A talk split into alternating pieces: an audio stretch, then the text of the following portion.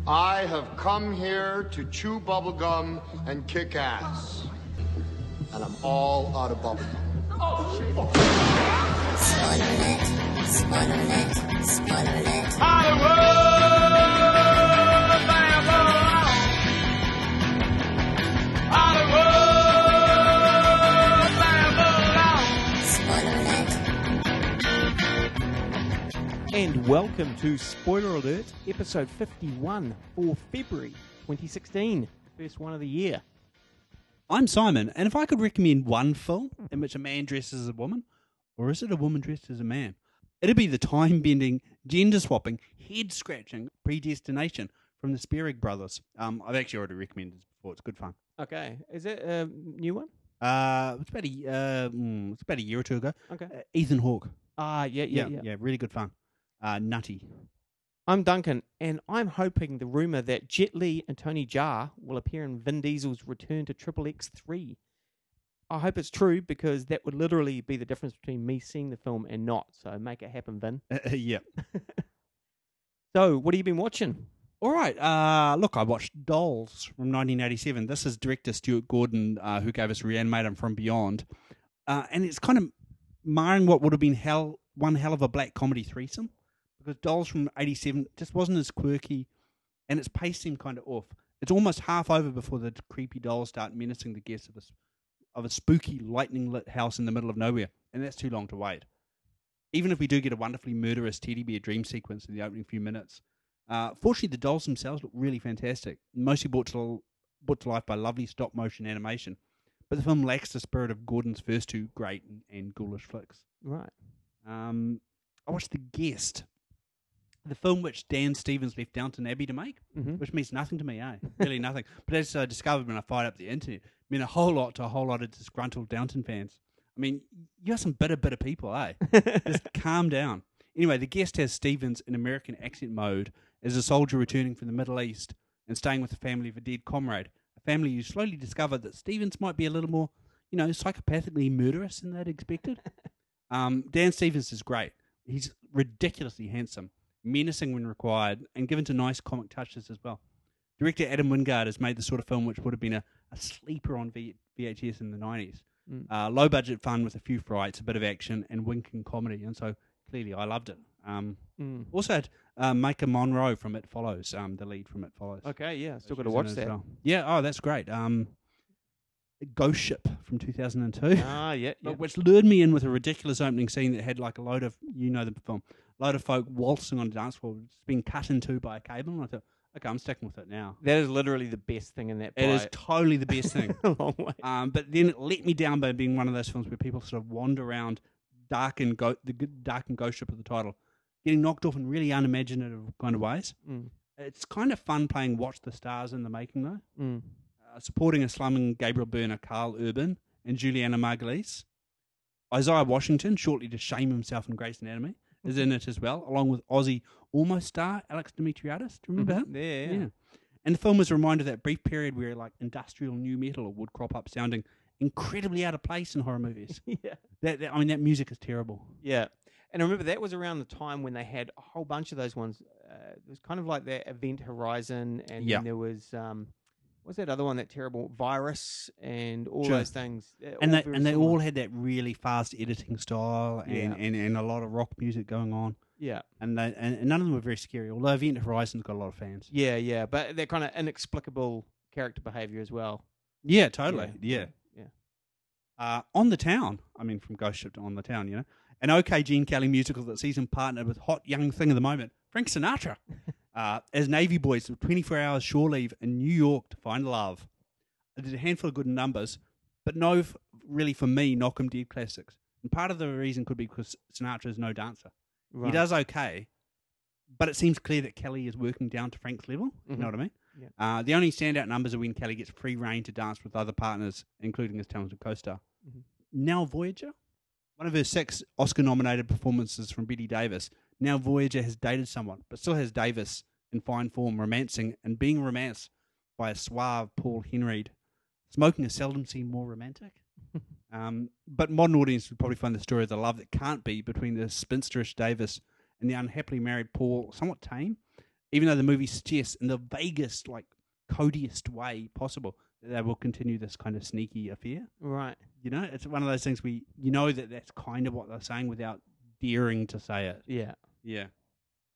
Uh, from Astron 6, the filmmaking collective behind deliriously entertaining genre riffs such as Manborg and The Editor, which I saw last year and really enjoyed. I Mhm. saw Father's Day. And if you've got kids listening with you right now, now is the time to skip forward a minute in the podcast or stop and return to it later because things are going to get a little adult and I can't really avoid that. Uh, you see, Father's Day is the story of the hunt for the almost mythical Father's Day killer, Chris Fuckman, the rapist murderer who preys solely on fathers.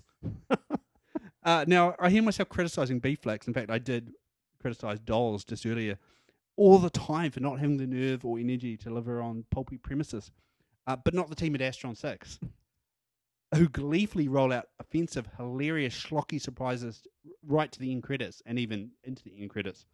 It's no spoiler to say that Father's Day reaches what should be its logical conclusion after an hour and then just gets weirder and ickier until it all literally just goes to hell. uh, I'm not sure I can say Father's Day is a great film.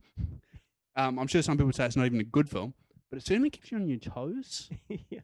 Um, and just a couple more, uh, really quickly. All Quiet on the Western Front from 1930, which is simply put a timeless must see for anyone who hasn't already seen it. That's fantastic. It's a marvelous film.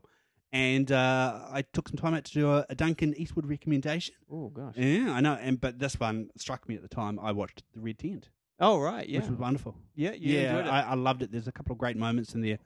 Um, when the uh, dirigible hits the ice, Yeah. and there's that shot from the tent as it's lifting up, yeah. and you're thinking, man, those guys on the ice are in trouble.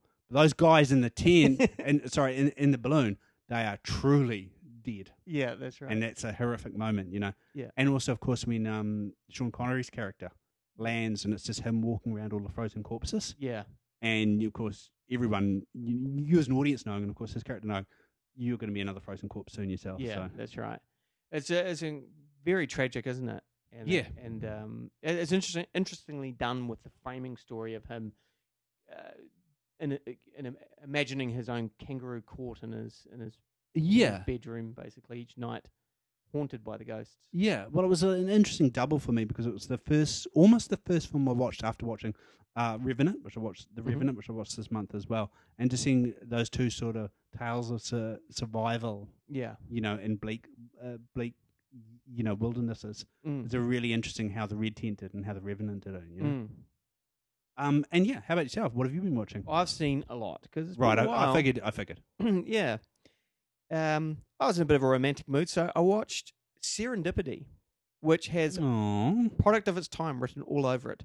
The time is 2001, to be precise, summed up with the king of the romantic comedy, John Cusack, hot off the heels of High Fidelity, and It Girl of the same year, courtesy of Pearl Harbor, Kate Beckinsale, using karma and will of the universe to find each other seven years after a magical one night encounter.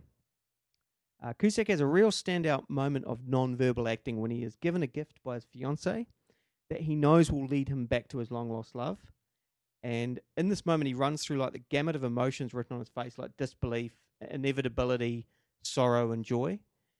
You know, he knows what it means, and he's he's been searching this whole time for this woman, and of course, his fiance brings this Mm. woman into his own life, and it's it's it's a really nice moment of, like I said, non-verbal acting. I really enjoyed that, but which makes it all the more annoying that it's followed up with a double dose of what may be the first instance of the notorious off-screen breakup disease that we have lamented striking the genre like an epidemic. And well, at least they use Cusack's for a narrative trick, though. Um, continuing the romantic theme, I watch The Bridges of Madison County, Aw. which is elevated from the schmaltzy source material through a good framing story and gentle direction from Eastwood. Um, a Streep can do the stuff in his sleep, uh, but it's Clint who's a revelation here. Like, never have you seen him so open, kind, and soulful. He has this moment where he's telling a story to Streep about his travels, and I, it just struck me. Uh, I was like, I've never seen, literally, never seen him like this in my entire Yeah. life in any film. Because you think, oh, think about all the films, Unforgiven and Gran Torino, and all the Sergio Leone films. I remember really enjoying their work in this film and really hating um, the the wraparound story, Oh, and not so much the wraparound story, but those characters, um, Yeah. and maybe those performances. Yeah. Staying with the 90s, Dickie Attenborough's Chaplin is all broad strokes and follows a standard biopic template with the director's famous flair for lush period production design. Uh, but a young Downey Jr., he's the reason to watch this. He's very good in that. Uh, I saw The Revenant, Ah, good. which is a sure thing for Best Picture. and yeah, probably. Especially Best Actor this year. I think so. Uh, I thought it was stunning, riveting, emotional, and while shorn of dialogue, never plodding. So the reverse of this year's other snow set western, Hateful Eight, which I found were Tarantino's worst indulgences on display. Ooh, here we go. Yeah, the kind of film you could literally edit 40 minutes out of and miss nothing. Uh, the opening scene, just the opening scenes, like the opening half hour, just goes on forever. Cut, cut, please. Yeah. Um, there are some great scenes, though, as is always the case with Tarantino. Really, you know, your seat Yeah. scenes. And the performances, particularly Jennifer Jason Lee, Bruce Dern, and uh, my favorite from the TV show, uh, Justified, Walton Goggins. Uh, but if the Oscars wanted to address the color divide, they should have nominated Samuel Jackson's commanding performance. And just after so many of you know these performances, there really is no one who suits Tarantino's dialogue or vibe better than than Jackson. He just Yeah. seems to get him innately. On the opposite side, Ridley Scott's fingerprints are all but invisible on The Martian, which sticks a little too slavishly to its source material while having to eschew its profane language in order to meet the rating. Kristen Wiig's character being the biggest loss here. In the novel, which I've read, she's like the spikiest, funniest, most foul-mouthed character, and in the movie, she just kind of gets to stand around. Like, just to Right. like take all that dialogue out, and it's, they just draw, take her, lo- loses her personality too. And Matt Damon, you know, he's pretty good, but he's essentially playing himself. And um, while being pleasing, it's kind of a strangely sterile film. I found, uh, unlike the unique perfume, Ben Whishaw's calling card performance is riveting. The late Alan Rickman stars, and a quirky Dustin Hoffman plays an Italian with all the pronunciation ability of your hosts reading the cast list for an Argento film. 1991's Toy Soldiers. Right. South American drug dealers take over a North American prep school, and the bratty students fight back. Disappointingly, not as bonkers nor unashamedly flag waving as Red Dawn. I was, I was really hoping it was going to be like Yeah. this. Red Dawn's good fun, actually. Oh, Red Dawn's fantastic. The original Red Dawn. Yeah. I've never seen the second one. Yeah, Who would know? Uh, this has a mulleted Sean Astin trying to be John McClane. Ah. Yeah. Just the thought of that. Yeah. it's kind of a really interesting, it's kind of like almost directly between um, Goonies and Samwise Gamgee. Yeah. You know. Yeah. 1991 was also a good year for sexy noir thrillers, and final analysis goes heavy on the Hitchcock with mysterious blondes, San Francisco Bay, and couples chasing each other up towers. Richard Gere, Kim Basinger, a young Uma Thurman, and the evergreen wild blue eyes of Eric Roberts, all tied up in double crossing love affairs. The film goes from courtroom drama to just absolutely preposterous in no time at all, and it has like this the scheme behind it is just wildly risky, like to the point of just craziness. Yeah. Like basically placing yourself in prison uh, for a murder um, on the hope you'll get off on a technicality by like kind of chain of custody. Right. You know, like just that's what you're banking on. Oh man, you know I've seen this film. I have, Yeah. but it's so long ago, so Yeah. long ago. I couldn't tell you nothing about it except that it had a it had a style to it. Yeah, it had a style to it. Yeah, absolutely, and real. I mean, unashamedly Hitchcock. Yeah. like yeah, crazy. um, the Spanish film Marshland, uh, with all the atmosphere of True Detective season one, aka the good season of True Detective. Mhm. Marshland boasts a duo of excellent central performances from cops in the 1980s visiting a small town to investigate the disappearance of two sisters.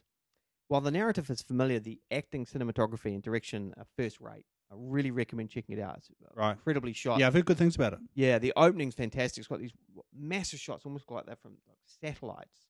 They're not, but it feels like that.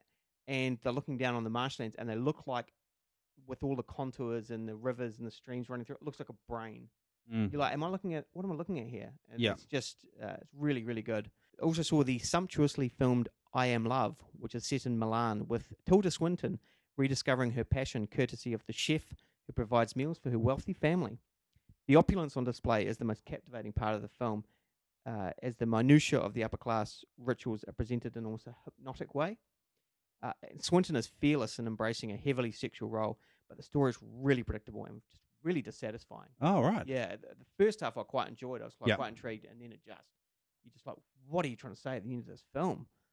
um, uh, but she's, I mean, she, her whole role is an Italian. And she's playing uh, a Russian who's married into an Italian family. So Yeah. she's speaking Russian and Italian, and just flawless. You know. Wow. Um, I also saw the Marquis de Grillo.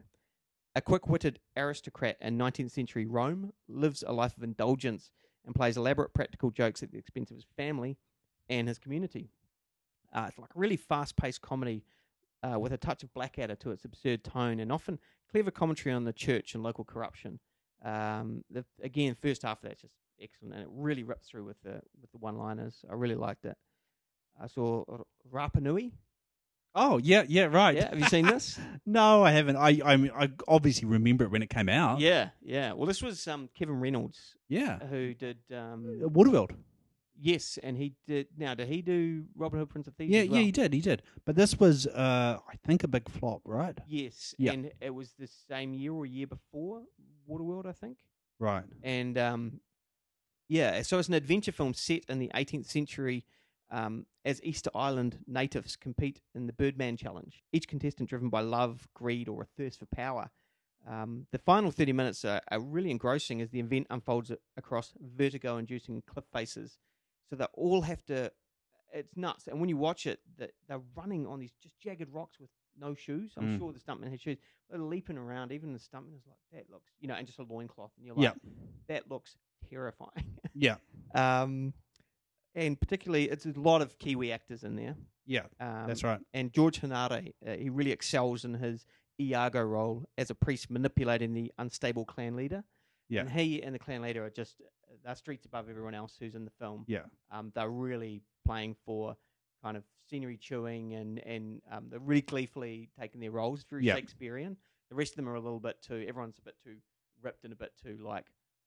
I you know I'm doing this for love and I'm doing this for the good of Right. people and they're just like they're almost in a different film they're really good. Um, and then finally, I saw two gay themed films. His Secret Life, about a woman discovering her deceased husband was having a seven year affair with a man.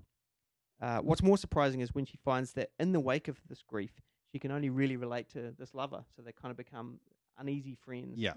Uh, it has another great wordless moment, like I spoke about with Serendipity, when she feels jealousy on her dead husband's part uh, when she sees the, the lover making out with another man.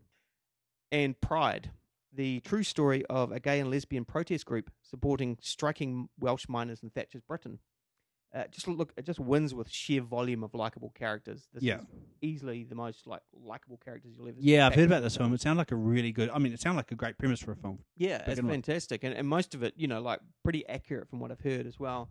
You know, and the, they really get some great. I mean, you know, Paddy Considine, Yeah. he, he's magnificent in it. Like him straight away. Bill Sure. Nighy, really great in it. You know, gets those kind of great Bill Nighy moments. Yeah. as he always does. Dominic West um, from uh, The Wire and The Hour and The Affair, um, playing this real flamboyant kind of gay character, and Imelda Staunton. Um, yeah, all delivering warm and witty performances, reminding us of a little known cooperation between two very disparate groups bound by like a mutual enemy.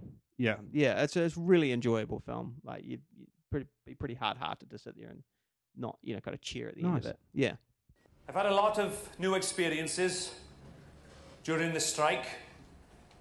Speaking in public, standing on a picket line, and now I'm in a, a gay bar. There's only one difference between this and a bar in South Wales. The women. They're a lot more feminine in here. So Simon, what's the news? Well, George Miller is talking about his next film.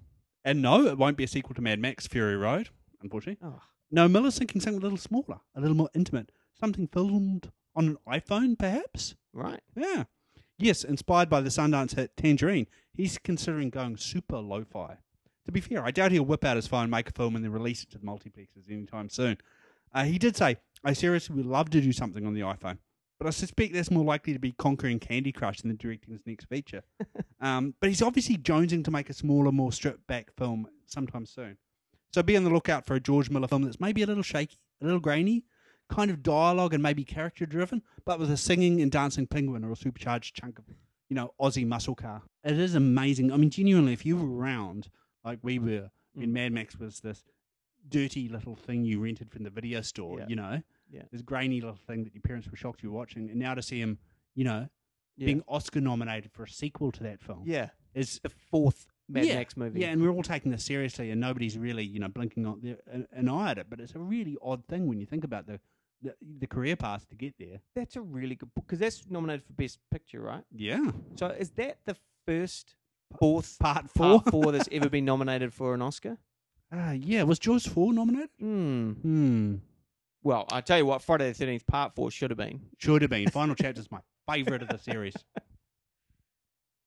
Look, Simon's favorite film, Jane Got a Gun, has finally been released It has, it has. And made just eight hundred thousand dollars on a twenty-five million dollar investment. Actually, that's not bad considering. No, and considering it's coming out in this just in the in the complete slew of Oscar films, Yeah. that's yeah surprisingly good.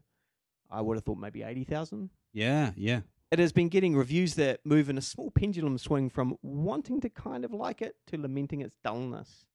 But what is most interesting to me and leads into a hot topic recently is that Portman was very vocal about needing needing a female director for this film, yet couldn't hold on to one, Mm. and instead getting Warrior's Gavin O'Connor.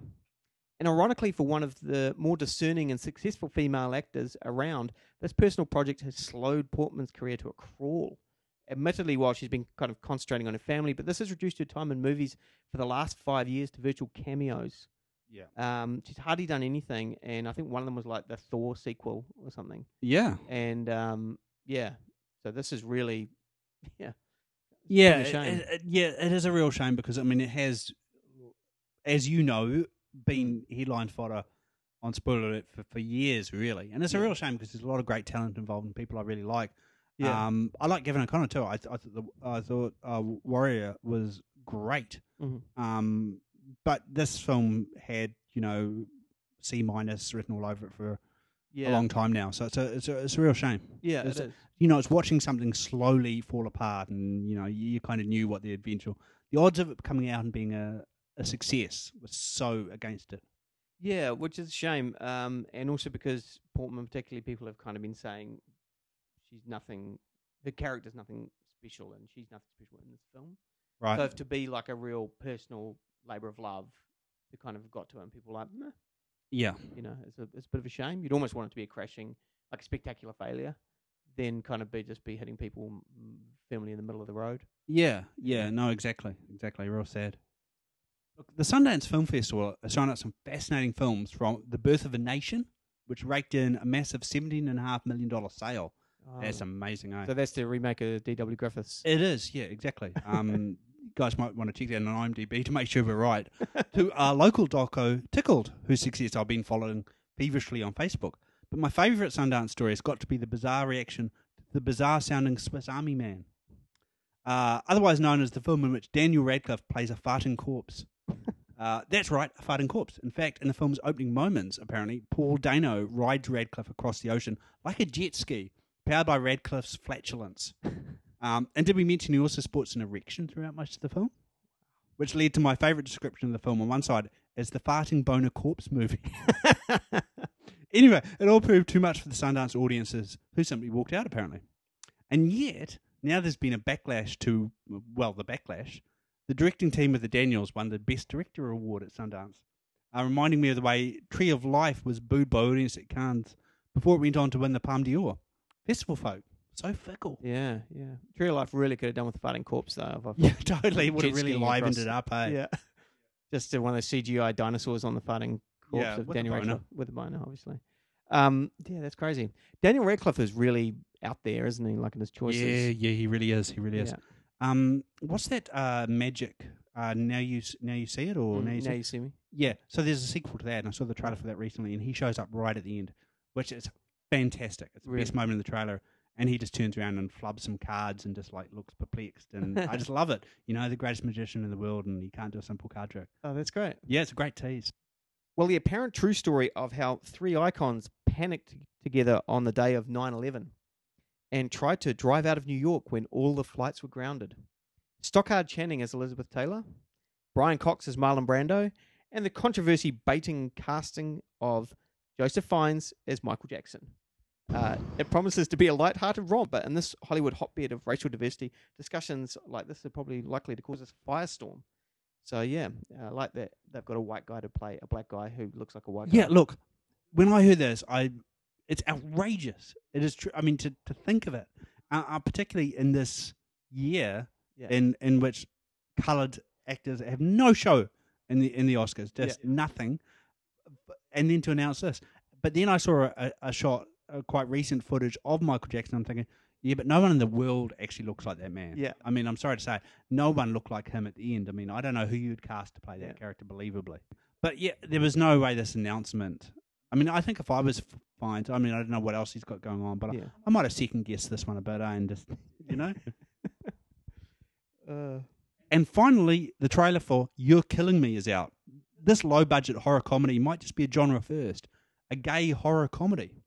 Uh, the trailer definitely looks on the low end of the low budget, but the film has been getting decent re- reviews and has done well at festival screenings. So who knows? Maybe we'll have the horror version of Gaby on our hands. oh, nice. Um, and I'd like to see that. yeah, yeah, that would be great.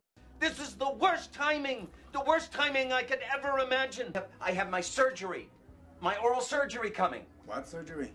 Oral surgery! A corrective teeth surgery. What is that?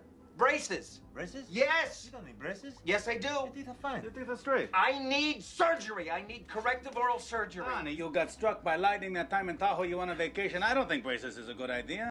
And now it's time for No Comps, the section film where we go out and review and watch and review uh, a new film and release. And of course, uh, Oscars coming up. So we Yeah. decided to review an Oscar nominated film and we watched The Danish Girl, starring Eddie Redmayne and Alicia Vikander, directed by Tom Hooper. In 1920s Copenhagen, successful landscape artist Einar Wegener stands in for a female model for his wife Gerda's latest portrait. After wearing female clothes, Einar's feminine side is awakened, and he and Gerda dress him up as Lily, taking out the new girl to parties while becoming the muse of Gerda's art. But soon, Einar begins to disappear, and Lily takes over Gerda's husband completely until they have to address their future together. As pretty as a painting and as cautiously cold as possible, The Danish Girl is a sort of biopic designed to offend no one, I thought. Uh, I get that making a safe film means the Danish film will potentially reach a wider audience, but it's restro- so restrained, I felt, that it won't really move much of that audience either. That's right, yeah.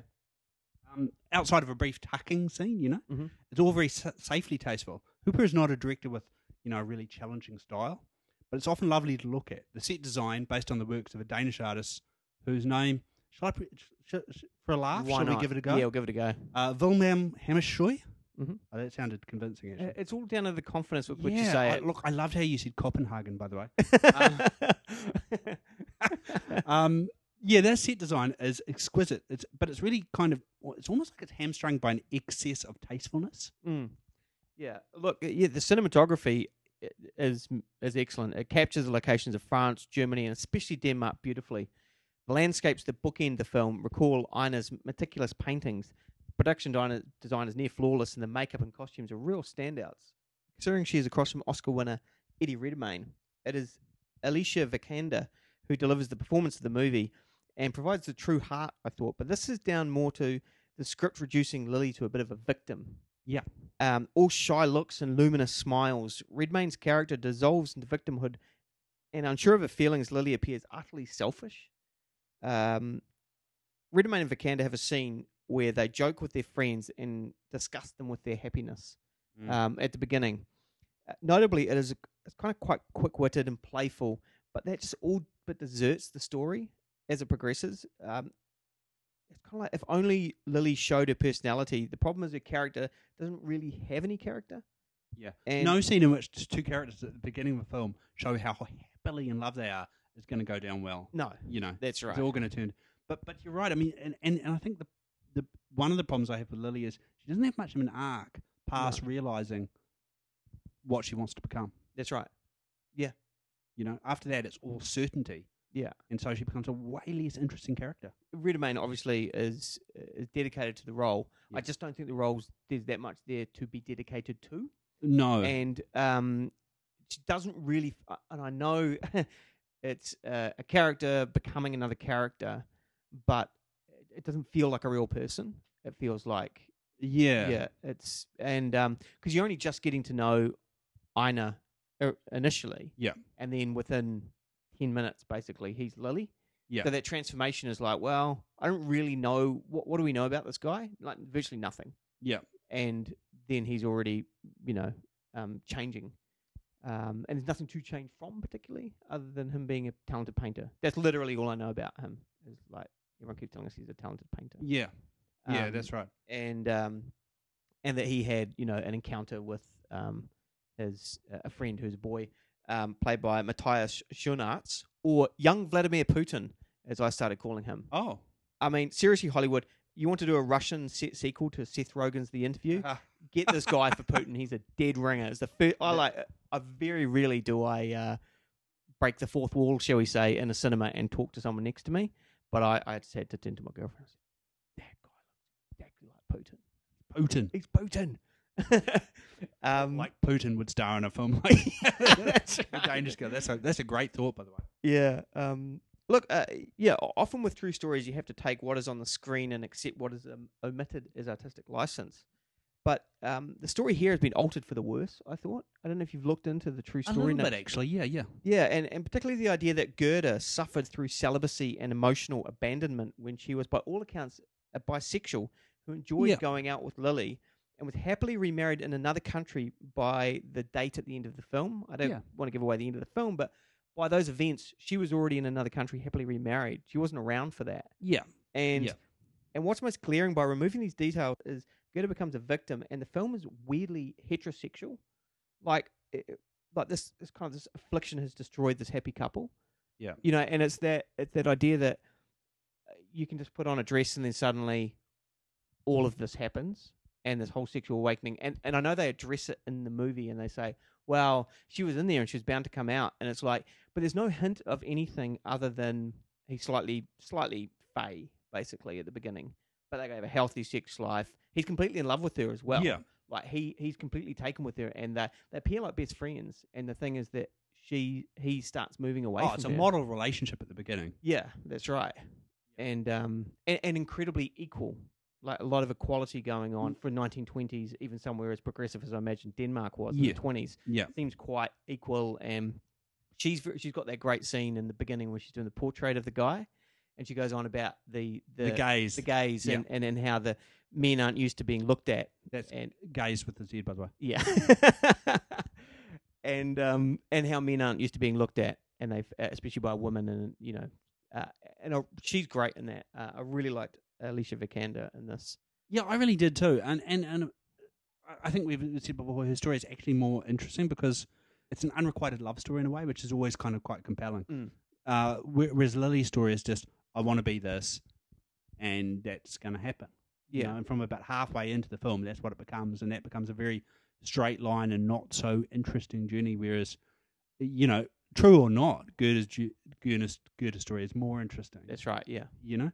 Um, and there's also an interesting story, which I don't think is fully explored, but about an artist encouraging her husband to become a woman, reaping the creative and career benefits of that, while a home life is dismantled in the process. Yeah. That's you right. know, so it's that weird thing of you've created your own destruction in a way, I guess. Yeah. You know, but but also you created your own career and Yeah. success out of that, and that's an interesting enough story which isn't given a lot. Yeah, and and that's actually the problem I have with that is that um, it's a great idea, but the character in that moment I don't necessarily believe it because she uh, basically the first time they take Lily out, really before she's drawn her, um, she sees Lily kiss another man, and Yeah. she's deeply affected by it. Like Yeah. you know, like shattered by it, and she already realizes things are unraveling at a at a speed that she's not Yeah, comfortable yeah, with. yeah. She's I think it would have been better if you would have seen uh, that she was enjoying it, and Yeah. then too late.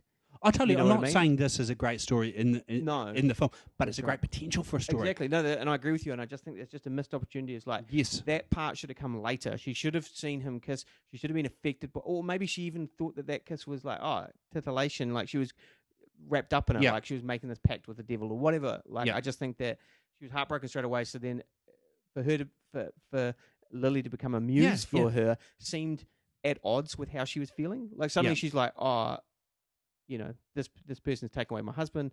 This person is breaking my heart. but yeah, I still paint her all the time, and I just didn't believe that connect necessarily, like where she was obsessed with. I get what they were trying to do, but I don't think it was executed very well. No, no, I think it would have been more interesting if they'd put more time in, Yeah, uh, put more effort into that part of the story. I guess you know. yeah. There is an interesting part actually, um, which I did like, which um, and maybe this is just my interpretation of it, but there's a part where um, Einar dresses up as Lily and then um, takes off. There's shots of him often taking off the the, the wig and Yep. then the makeup, and there's a part early on where you know he takes it off and you're like, oh yeah, there's Einar. But then he, he starts wearing it for so long, he dresses as Lily for so long that, that later on in the movie he takes the wig off and all the rest of it, and it feels like he's that's the lie, the person underneath Right, the right. lie, and I felt that, and I felt that's what he was going for in that Yep. scene, and I and I and that again, that's just my interpretation because it's all wordless, but maybe that, it's been a bit of a theme of this podcast. I've been enjoying the wordless acting moments, and that was one that I completely Yeah, weirdly enough, the theme of this podcast is wordlessness. yeah, that's right. That's why I've been speaking purely in binary. No, but I agree. And the other one of my other favourite scenes is, um, you know, we talked about the performance nature of Redmayne's acting. I mean, it's, you know, I've heard criticisms of it just all like slow winks and looking up, and Mm. you know, one uh, one review. Re- I stayed away from reviews, but I one re- read one review where he's constantly saying, "Look up, damn it." um, but I get that he's imitating a performance. It's, perf- it's a performance within a performance. You That's know? right. Yeah. He's performing somebody performing the act of becoming a woman. Um, so he expects some sort of flourishes and Mm. and and and I actually really enjoyed the scene where he imitates a sex worker at a peep show. Yeah. You know, and he, he's on, the- on on the other end of it and is Mm. copying the movements and not enjoying Yeah. it as essential experience, but just as a learning. You know, Yeah. and you can see the woman on the other side picking up on that. Yeah, that's right. Um, you know, another great wordless scene. Yeah, yeah. If anything, is probably because you know where it's headed. Um, Yeah. it's probably quite a little bit repetitive and a bit slow after a while. Like I found that it was kind of running over the same Yeah, things a lot of the time. yeah. I felt it got to the point where you knew what was happening too early in the film. I Yeah. guess. Yeah, that's right. Yeah, you know, um, and, and you know, there's a, se- there's a bunch of scenes where he goes to these evil, unsympathetic doctors. They're, there's brutes, you know, Yeah. and they're all rolled out to call Einar insane and intent to strap him into straitjackets. Um, but I just don't get why they have to be categorized as such evil brutes, brutes when surely they're just reflecting, you know, the beliefs of the era. Yeah, that's right. It, it, you don't need to make them so. I mean, the first one you go to see, you go, "Oh yeah, I know how this is going." Yeah, You know, that's it takes right. you no time at all. Yeah, You know, yeah. identify that person as basically a barbarian. Yeah, and yeah, that's right. And there's there's parts of that are played for. It's almost played for kind of dark laughs, isn't it? You Mm. know, like Yeah. we're going to drill holes in the side of your head, and then there's another one. So like, I'll just be back in a moment, and obviously he's going to go Yeah. get him a straitjacket for him. So Yeah. And, and I had to have a moment too at the end of the film. Um, just skipping to the end of the film, not giving too much away, but there's this uh, moment where a scarf is torn away and into the wind, and Mm. it just reminded me of that. You know that great Simpsons rip on The Departed. You know Mhm. where um um Ralph comes down and goes, "The rat symbolizes obviousness." yeah, I thought, so does that scarf. yeah. And what's even worse is that she says, "No, let it go." Oh, It's- that's that's just it was like, it was bad enough already. yeah, it was already blatantly obvious, and you just like, yeah, yeah, killed that. yeah. That Yeah. that that yeah that line. Oh, You didn't need that. you might have got away with it almost. I mean, I still Yeah. would have thought, mm, yeah, it's a bit heavy. Yeah, but the line really put a hat on it, eh? Yeah, yeah, it did. Um, in particularly coming back to Redmayne's um, interpretation of the character, it reminds me of co-star Chloë Sevigny talking about Hilary Swank's performance as Brandon in Boys Don't Cry. And uh, you know, this is years ago. She said, and always stuck with me. And she said that while she liked Swank's performance, she, thought it was good. She, she also kind of criticized Swank, saying that she played him more like a saint, like a martyr and Right. she thought that the real Brandon would have been like a cool and a bit of a dog, like heavy drinking and womanizing, and Right. wouldn't have treated you know the girls that great, and you know was trying to be a guy. He's a southern, you know, he's a southern man. He's trying Yeah. to be a southern man. Yeah. And, and she said, you know, I that's how she. And I thought, wow, it always stuck with me as going, yeah, that's an interesting way because that's how I feel about the Danish girl as well. I kind of wish Redmayne had played it more as you know, like really engaging, having fun, because there's really only one scene, and that's the initial party scene where she kind Yeah. of goes out into public, and the rest of the time she's pretty much hiding behind closed doors for most of the rest of it. you know, Yeah. to a large extent. So it's like, well, Yeah, they have a very for people who seem to have a wide circle of friends. They have very few friends. yeah. Uh, there's no family visits at any time. Yeah, I thought that as well. I was wondering, like, where where's the fam- how do the family feel about this? yeah, and, uh, Yeah. yeah. It's a very uh, cut off. Yeah, And another area I think where the Danish Girl struggles is, is it doesn't really find a new way or a novel slant to look at the material. I think Mm. there has to be another way, a relatable way, to bring this to an audience that wouldn't normally find themselves watching a film about you know the transgender experience. Mm. And I think a great example of film that does that is is Twelve Years a Slave. And I know we're talking about totally different things, but I can remember watching that film and thinking, you know, the opening, and they've got this black gentleman in that period of time walking around having conversations with white people and realize, oh, he's just like you and me now. yeah, You know, that's what that's where we. And then he's kidnapped and taken into slavery, and that's what makes that's one of the things that makes that film so great is it sets up a world where you go, oh, cool, I completely get this world, even though it's you know, Yeah. another era completely Mm. another country completely. But I don't think that I don't think Danish Girl does that. yeah. I don't ever feel like I'm in this world and I can relate to the experiences of these characters. I mean, it could work for an audience who normally might not watch a film which a main character is transgender. Um, but I'm not sure who that audience is nowadays. Mm. You know what I mean? I mean, when you've got um, Orange is the New Black and you know shows like that on television, Mm. to, to introduce this and have to feel you have to take it so softly and cautiously, Yeah. I don't think that's the audience. And certainly, it's not the audience listening to us talk right now no, no, you know, that's they're, they're way more open, and they're going to find this, I think, quite, quite staid. You know? Yeah, yeah, yeah, and, and like you say, very safe, but at the same time, it's not about taking risks. It's about engaging your audience, and I just, I- agree. It's like, well, who are you trying to appeal to with this story? Mm. You know, um, I don't quite know, because surely the transgender movement has moved well past where this is. yeah, That's what I think. Like, the, the, and the approach that it's taking. yeah, I mean, I I have no experience to be able to say that, but it's it's that whole thing of like, well, racism is bad, isn't it? Yeah, know, uh, that- yeah. that- yeah, yeah, we, so, we've well, had this yeah, conversation a few times. yeah, yeah, yeah. Like you know, uh, something like in the heat of the night probably wouldn't work as much now. You know what I mean? No, In, in the same way it did in the '60s. no, So- but just like uh, my comparison to Twelve Years a Slave, you've got to Yeah. find a way to put you in that position Yeah. and, and, and make it relatable for you, Yeah. um, which this film doesn't really do. No. I wanted this to be professional, efficient, adult, cooperative, not a lot to ask. Alas, your Mr. Takagi did not see it that way, so he won't be joining us for the rest of his life. And now we're on to the top five. Here are some great examples of people playing at playing the opposite gender. Dustin Hoffman and Tootsie, Glenn Close as Albert Nobbs. As I mentioned earlier, Hilary Swank and Boys Don't Cry. But what happens when someone cares not for their craft? When slapping on a dress and eating lipstick is the level you're happy to reach in order to become a woman? Well, then you find yourself on a spoiler alert list like this because these are the five worst drag roles in cinema. Hmm. Look, most terrible drag acts in the movies are a result of the filmmakers thinking men in dresses equals cheap laughs. but not my first choice for our five lousiest drag acts. No, I'm choosing a film that really believes in what it's saying, that honestly wants to treat its angora clad menfolk with respect, and yet it's still absolutely awful. I'm talking, of course, about 1953's Glen or Glenda, uh, the film that launched auteur director Ed Wood Jr.'s career. Glen or Glenda seems like a film that was actually truly assembled at random. Bela Lugosi is an occasional narrator, spouting lines like "pull the strings" in between repeated peals of thunder and lightning.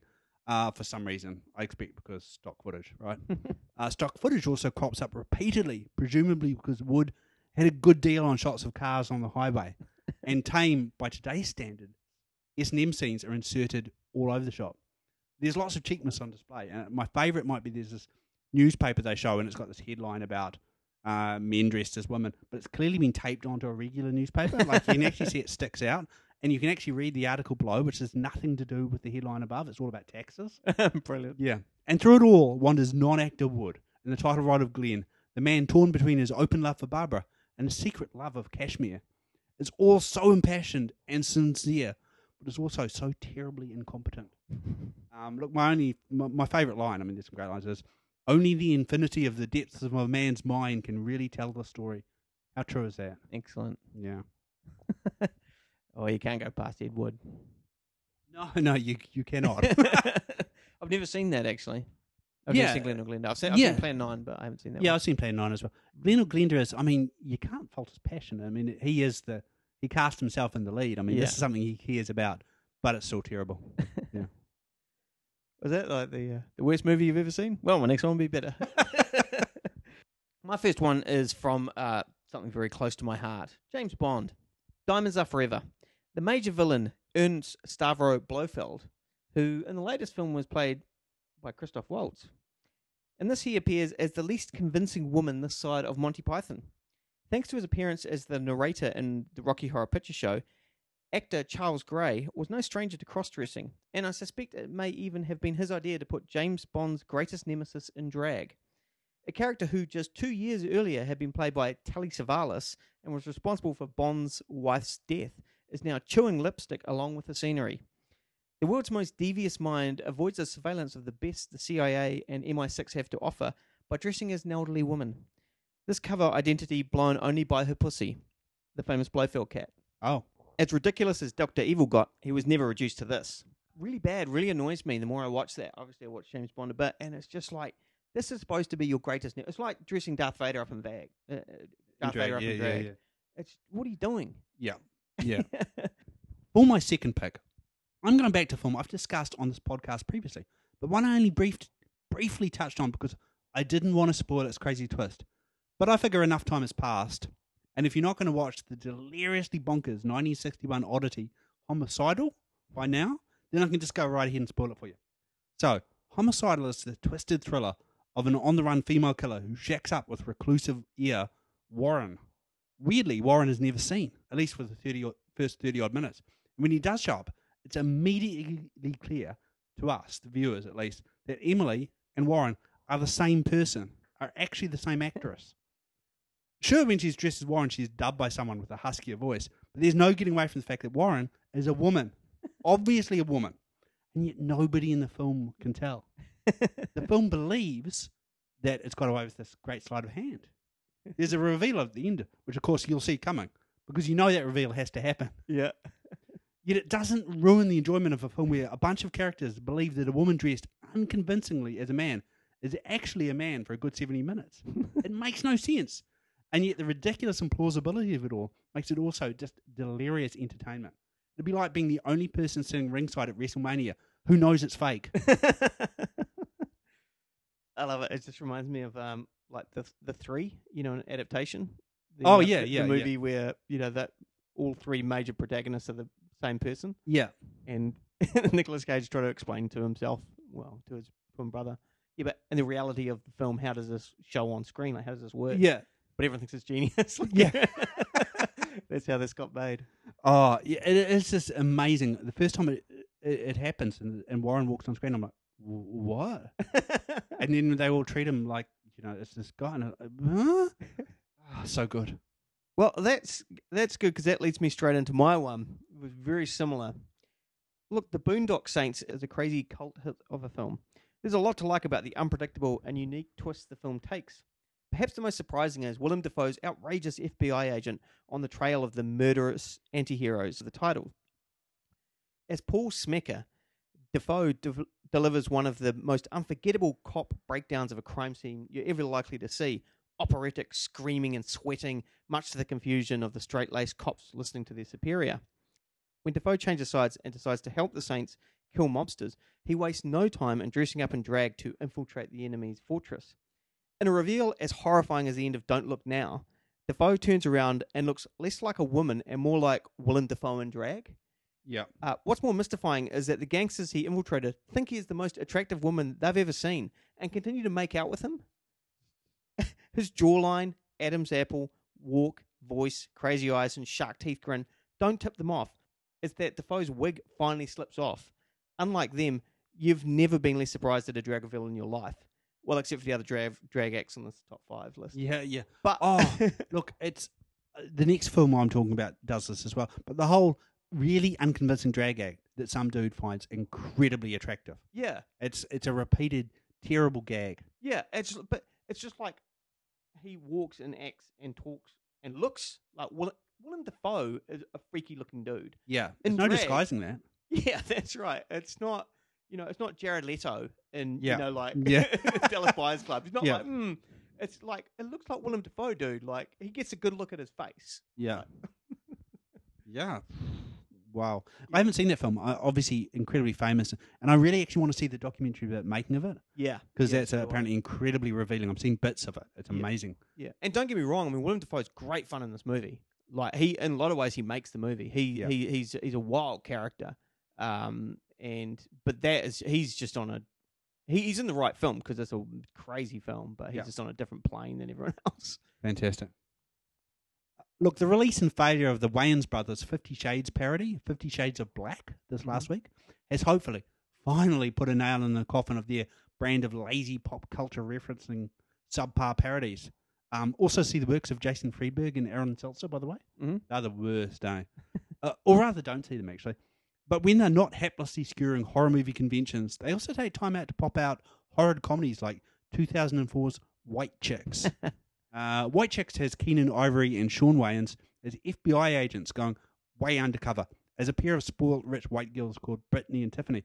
So, like, not just gender swap, but a race swap, Mhm. and not just gender and race swap, but actually trying to look like two other proper women in the film. Yeah. uh, which apparently they pull off, which is ridiculous because it's absolutely unconvincing that these absolutely unconvincing white girls wannabes should fool anyone, and yet in the film they do, despite looking like an unholy cross between that elf creature who battles Hellboy and you know Hellboy 2 Mhm. and the aliens at the end of Indiana Jones and the yeah, Kingdom of the Crystal Skull. So naturally, as I kind of hinted at before, a ridiculously red-blooded man falls wildly in lust with one of the Wayans, as you'd expect in any half-baked drag-based comedy. Mm. And we can only be grateful that this terrible cliche is brought to life by Terry Crews, who actually mostly managed to bring laughs out of some material. Mostly. I actually loved Crews has got the scene where uh, one of the white girls puts on, you know, a Thousand Miles, Mhm. uh, you know, and, and in his car, and he loves it. Like it's his favorite song. He sings along to it, and he, uh, there's something joyous about that guy. You know, yeah. he, he's very funny. So, um, the rest of the film, "Ugh." yeah, Cru- Crews doesn't care what he turns up in. Uh, like no, no, he doesn't really. Eh? Yeah. No, no. But he's one of those guys. I think he's you know he's like he's like Bill Murray in movies. You know, he's just like we can kind of forgive him. He elevates his part of it anyway. Generally, Yeah, yeah. You can't Yeah. say he elevates the film, but No, he, he doesn't but, elevate the but he film, but makes his his own scenes a little bit of fun. yeah, a little that's bit right. of Contemplate this on the tree of woe. And now we're on to our favourite part of the show, your favourite part of the show, the Tree of Woe, named after Conan the Barbarian scene where Conan, played by Arnold, gets uh, nailed up on the Tree of Woe to contemplate his crimes um, by the marvellously named Thulsa Doom, uh, played by James Earl Jones. And uh, similarly, we like to nail things that bothered us for the last month up on the Tree of Woe and ask them to contemplate their crimes. So, Simon, what's got under your skin this month? Yeah. Hey, so look, everyone, remember all my dismissive reporting on ropey rumours of Tom Cruise being sought for the lead in Universal's reboot of The Mummy? Like that would ever happen. Yes, apparently it did. Yeah. uh, Tom Cruise is in The Mummy. Alex Kurtzman is helming, and it's due out in 2017. Right. Yeah. So it turns out that this whole monster reboot thing is a bigger deal than I thought, and the only thing I can do about it is wander off into the desert by myself, scale the gnarled and twisted branches of the tree of woe, and attempt to nail myself up as fodder for the circling vultures. Um, Duncan, I may need some help getting my other hand up there. Yeah, yeah, that's Yeah, fine. If you wouldn't mind. Yeah, I can call Mel Gibson as well. Yeah, that's right. He'll hammer it. Look, it's- he, the character's still being listed as Navy SEAL Tyler Colt, though. So fingers crossed that that has got to change. Oh, they should get Michael Biehn. He was a good Navy SEAL. Yeah, he was, him and Sheen. Yeah. Sheen up for it? Probably Mm, not. Probably not. Yeah. Maybe, maybe someone has to do the other stunt work. yeah. um, yeah, that's interesting then. Uh, you, I mean, you can't get much bigger than Tom Cruise, right?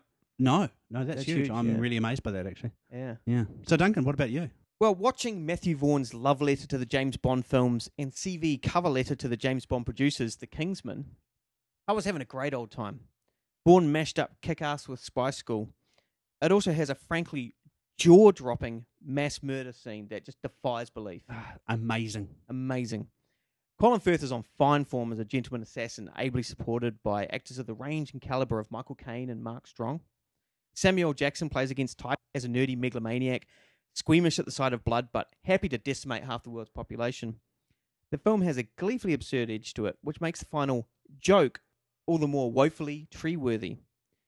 On the cusp of saving the world, our young chav hero is promised by a Swedish princess to be allowed to do it in the asshole uh, if he succeeds in saving the world. Like the horny teenager he is, he succeeds and then rushes with champagne in hand to the princess. The second to last shot of the film is a close up of her naked bottom. So Vaughn's deft touch dissipates to the point of not being able to tell a difference between an anal sex joke and anal sex. Yeah. Made all the worse by the director immediately dedicating the film to his mother and thanking her for instilling him with the qualities that make a Kingsman. Uh, it is it's this just crass and alienating moment of the film that would have Austin Powers shaking his head at its blunt inappropriateness. it, it was quite it, it knocked the breath out of me actually because I can remember thinking the joke will be that he doesn't get to do that somehow something will prevent him there will be Yeah. something that stops him nope there's No. her ass Yeah. And then just dedicating it to your mum. Like li- li- literally two seconds later. Wow That's the second. That's literally the last second to last shot of the film, and there's he he dedicates it. You know, wow it's crazy. mum must be proud Yeah. And look, a- apparently the studio felt the same way because in some countries this entire segment has been excised from the movie. Oh, yeah, and if you watch this edited version of the film and wondered where that part went, it went on the Tree of Woe. but yeah, that's that's crazy. Oh, uh, it Yeah. just cracks me up that they had a problem with that. Yeah, exploding heads and just mass slaughter. the They um, have no problem. with. yeah to be f- to be fair that's true uh, the mass slaughter in the church is amazing that elevated that film for me. Like that film, I was cruising along with, going, "Hey, I'm having a good time. This is this is good, nice, diverting fun. I like Colin Firth." And then that, I I I sat in the in my lounge and was going, "I can't believe this is happening in this Yeah. movie." That- without without revealing any spoilers uh, the guts of uh, what they do with it, uh, Firth's character too yeah, that's think right. was, was um yeah impressive Yeah, yeah, It's a lot of good stuff in the film. It's interesting. I read an article um, talking about, and I think uh, Force Awakens falls into this. Characters possessing skills that they ha- have no reason to really possess. Yeah. And they, and they identified Kingsman because in no part of his training do we see him doing martial arts yeah. Or, um, you know, becoming basically a John Woo character with gunplay. But in the end, he is. Yeah, that's Yeah. right. It's interesting. He can do parkour, right? So he's a gymnast. Right. He can right. do. He can do. He's a gymnast. and He can do parkour at the beginning. That's established before he got training. Yeah. But um, but also he's insanely good at like reverse. He does the whole pixels thing where he's like reversing a car Yeah. away from cops, like Yeah. like swerving through traffic, reversing at like 100 Yeah, miles yeah, an hour. I'm like, come on. Yeah, yeah, Like, yeah. That's insane. like, that's like Matrix style. That's Yeah. not just like most stunt drivers wouldn't be able to do that in the world, you know. Um, so yeah, so that's quite incredible. But um, but what I did like the film. What, what I did like it was kind of an origin story, and it had a megalomaniac, you know, trying to take over the world, and they managed to pack it all in the film quite Yeah. quite well. I Sure, thought. sure, sure. Mainly because of Colin Firth's character, because he was that kind of crossover bridge character where you know. Yeah. Yeah. So look, I enjoyed the film, loved it to hell, recommend it. That just stood out Yeah. as like, whoa. Spoiler alert. All right. Well, that was uh, podcast number 51. Our, 51. Our, our first for 2016. That's right. Yep. Hey, so Duncan, what was your favourite film of the month? Uh, favorite film was Revenant. Oh, The Revenant. Yep, and um, I'm sure we'll talk about it more coming up to Oscar. Yeah, yeah, I Yep. think so. I think so. But uh, yeah, that was my favorite film. But uh, can I just say to um, also to recommend uh, checking out Marshland. I really enjoyed that as well. So Yep. I'm sure everyone will get through and watch Revenant. Definitely watch on the big screen if you get a chance for the Revenant. The cinematography standing. Um, but have a look at Marshland as well. Um, it's around. It's a pretty recent film. So Yeah. um, I think it might, might have even got a theatrical release here for a while. I think it probably did. at yeah, yeah. So that kind of probably gives you some indication. Usually, if a Spanish film or Yeah. you know, like a, a Italian Yeah. film or something, usually gets all the way over here. It's pretty good. So Yeah. check that one out. And what about you? What did you enjoy? Uh, look, I obviously also enjoyed The Revenant. Mhm. Um, but uh, big shout out for the guest. I Mhm. had an enormously good time watching that. Yeah. Just a, a, a fun little action packed, funny, um, schlocky B grade kind of. It just had all those marks so beautifully. It felt like a great little throwback of film. Um, and, and came out of the left field for me. Yeah, I, I didn't know what to expect when I put it in it and really enjoyed it. So um, yeah, check that out and you know Excellent. Oh well. DVD or VHS if you, you check it out on VHS. So the music we're going out to is a brief little ditty, isn't it? yeah, it's, it's lovely. This is Terry Crews singing "Thousand Miles." You just have to imagine Terry Crews singing "A Thousand Miles." Oh, you totally. Yeah, you Yeah. and um, so thanks everyone for listening, and we'll see you next month. Yes.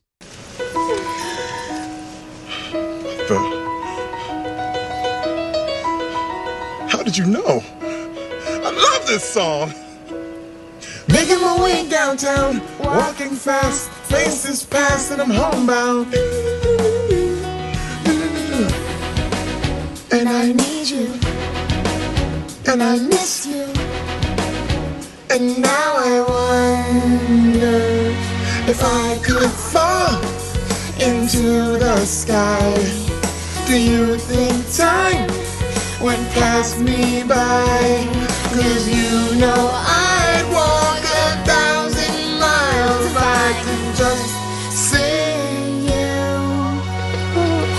tonight.